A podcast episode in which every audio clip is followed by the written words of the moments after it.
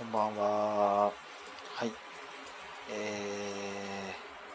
ー、今日はですね、最近かんよくね、考えてることについて、えー、お話ししたいと思います、えー、最近よく考えてることっていうのはですね、ゴリラについてなんですよ。最近ゴリラについて日々考えてしまうんです。はい。まあ具体的には、どういう話かっていうと、あの、ゴリラって、よく群れの中に、えー、一頭リーダーになるオスがいるんですね。で、そのオスっていうのはシルバーバックって言われたりして、まあ、要は背中が、なんかね、あの、要は白い毛なんですよ。白い毛っていうことでもないけど、まあ、人でいうとこの白髪みたいな感じなんですけど、そのシルバーバックがですね、えー、やっぱり他のメスのゴリラだったりとか、若者のオスのゴリラと比べて、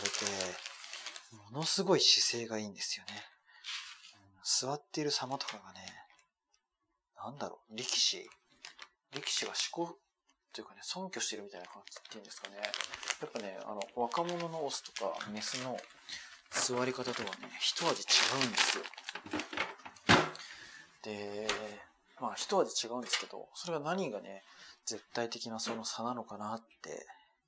まあ考えると、まあね、胸椎がすごいやっぱね、起き、反り上がってきてる感じがするんですよね。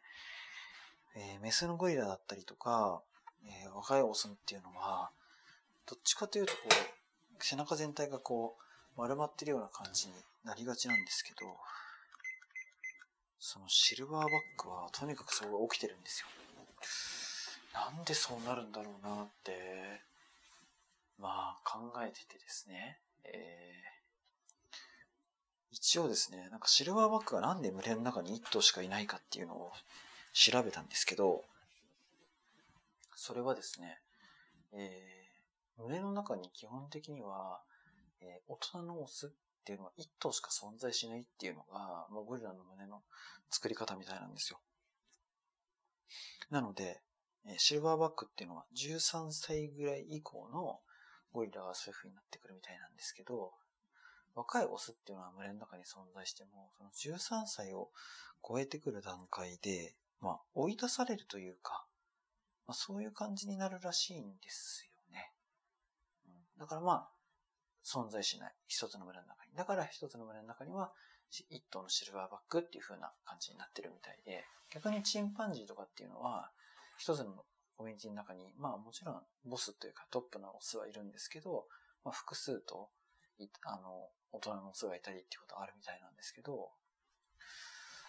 なんですかね、あの、なんでメスのこうゴリラとオスのゴリラってその背中の反りが違うのかなって、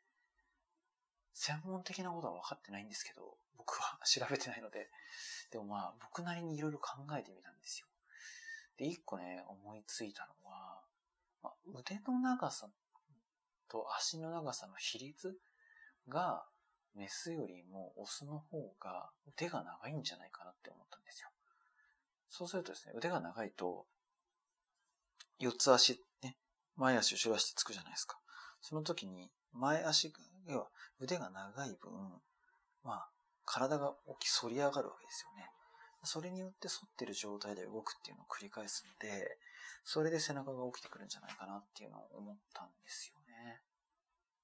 あの、先ほども言いましたけど、これ別に確かな情報じゃなくて、僕がそうなんじゃないかと、あの、考察を して、それを勝手に喋ってるだけなので、はい。あの、事実なんだっていうふうに思って聞かないでもらいたいところなんですけど、まあ、ただそれだけかなってすごい考えて、すごいね、あの、なんでだろうなって、いろいろ考えてたんですけど、もしかしたら、あの、群れを守らなきゃいけないよねっていう立場になったからなのかなっていう気がしたんですよ。それはどういうことかっていうと、自分のこう立ってたりとか座ってる位置から、今群れがどういう状況なんだろうっていうのをあの考えて、頭をこうキョロキョロキョロキョロこう振ってっていう作業をすると、これってやってる動きって、まあ、背骨のこう、ひねる動きなんですよね。で、まあ、脊柱のその回線運動っていうのは、えー、丸まってる時よりも、立ってる時の方が起こりやすいんですよ。だから、あの、自分のことだけやってればいい。自分が餌を食べる。自分が何かしたいとか、そういう風に動いてる時のゴリラっていうのは、えー、丸まっていろんな作業してるから、まあ、丸まった姿勢なんだけど、それが群れをこう守らなきゃいけないんですよとか、そういう風な立場になったことで、こう、キョロキョロキョロキョロ、いろんな方向を向いたりとか、見渡したりとか、で、そういうことをするにあたって、あの背中が起きてきてるとかっていうのも、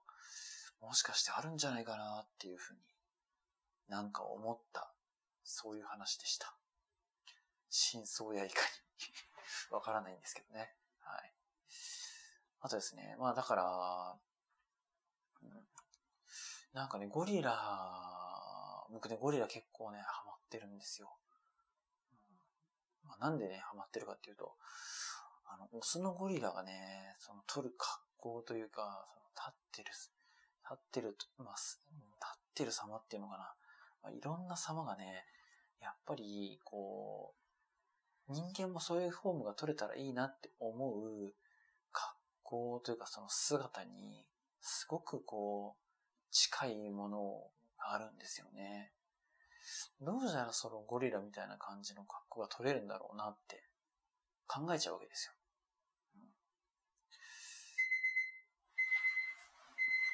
今コーヒー入れてました。はい。それでタイマーが、えー、何でしたっけ？あ、そうだ。えー、どうしたら、まあ、あとは、その、人ってこう、ね、赤ちゃんが立った時、立って歩いたりとかするときに、すでに直立二足歩行というか、割とまっすぐ立つじゃないですか。かかとの上に頭が乗っかってって。その観光が取れるのって結構ね、すごいことで、まあ、そこにね、至るまでの間に、要は背中が、背骨がこう、ね、あの、丸まった状態だったのがこう、反り上がってくるというか、そういうのが入ってくるんですけど、それ、赤ちゃんまでの間に獲得することなんですよ。で、獲得した状態のまっすぐ立てますっていう体を日々使って使ってっていうのがあるから、そのいい姿勢とか維持されるはずなんですね。なんですけど、あの、丸まっちゃって使ってるんで、姿勢崩れるわけですよ。で、からじゃあ、どうやってまたその姿勢を元に戻すのかって考えると、例えばこう姿勢改善って言われてるエクササイズとかをやるって言っても、まあ、それでね、戻、まあいい姿勢に戻るってこともあるんですけど、自分の、まあなんか考えとしては、やっぱり、いい姿勢が取れなかった、その人の赤ちゃんが、そのいい姿勢を取れるようになるために、踏んでいくステップっていうのをもう一回やるっていうのがいいんじゃないかなっていうふうにまあ、思うわけです。なので、まあ、発育発達に沿ったね、えー、運動のプログラムとかを提案したりとかっていうのをさせてもらったりしてるんですけど、やっぱりですね、どう考えても、腕と足とかのそのボディバランスが赤ちゃんと大人とだと人間違うんですよね。だから同じことをやっても、同じことというか同じ流れを踏んでも同じ成果が出ないと思うんですね。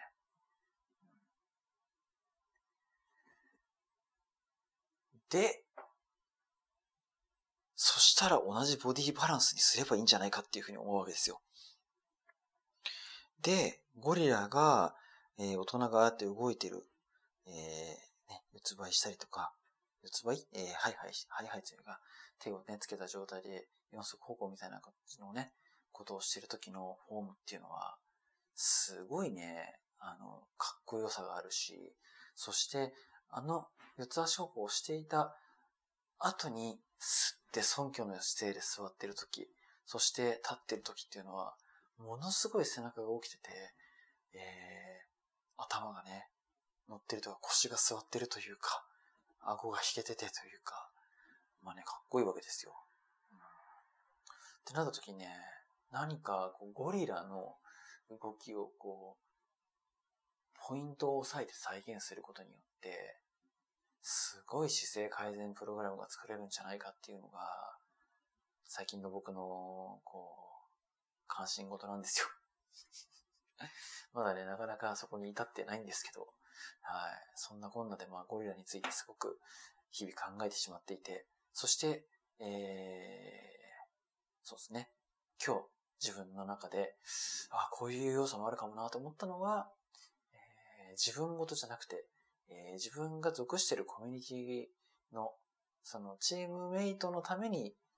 何かするとか、そういうことが、要は自分のためじゃなくて人のためじゃないけど、そういう感じの、えー、役割っていうのかな？が入ってきたことによって、よりいい姿勢を取れるようになってるっていうのが、ゴリラのそのシルバーバック、群れのリーダーにはあるんじゃないかなっていうふうに思った、そんな話でした。まあこれを人に置き換えると、やっぱり、えー、子供がお父さんお母さんから、いい姿勢取りなさいって言われ続けてるだけではダメなんでしょうね。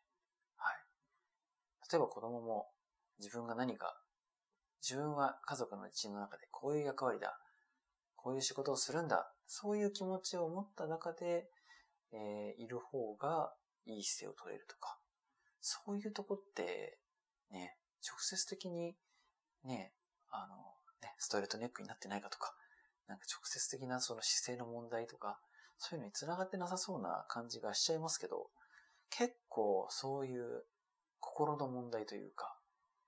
そっちもあるよねって思ったりするんですよね。まあ、心の問題で姿勢が変わってるとは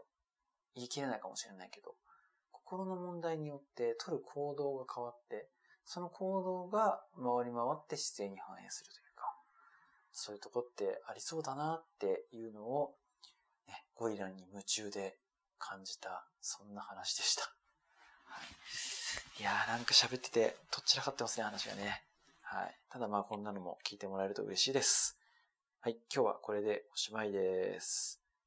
お聴きいただきありがとうございました。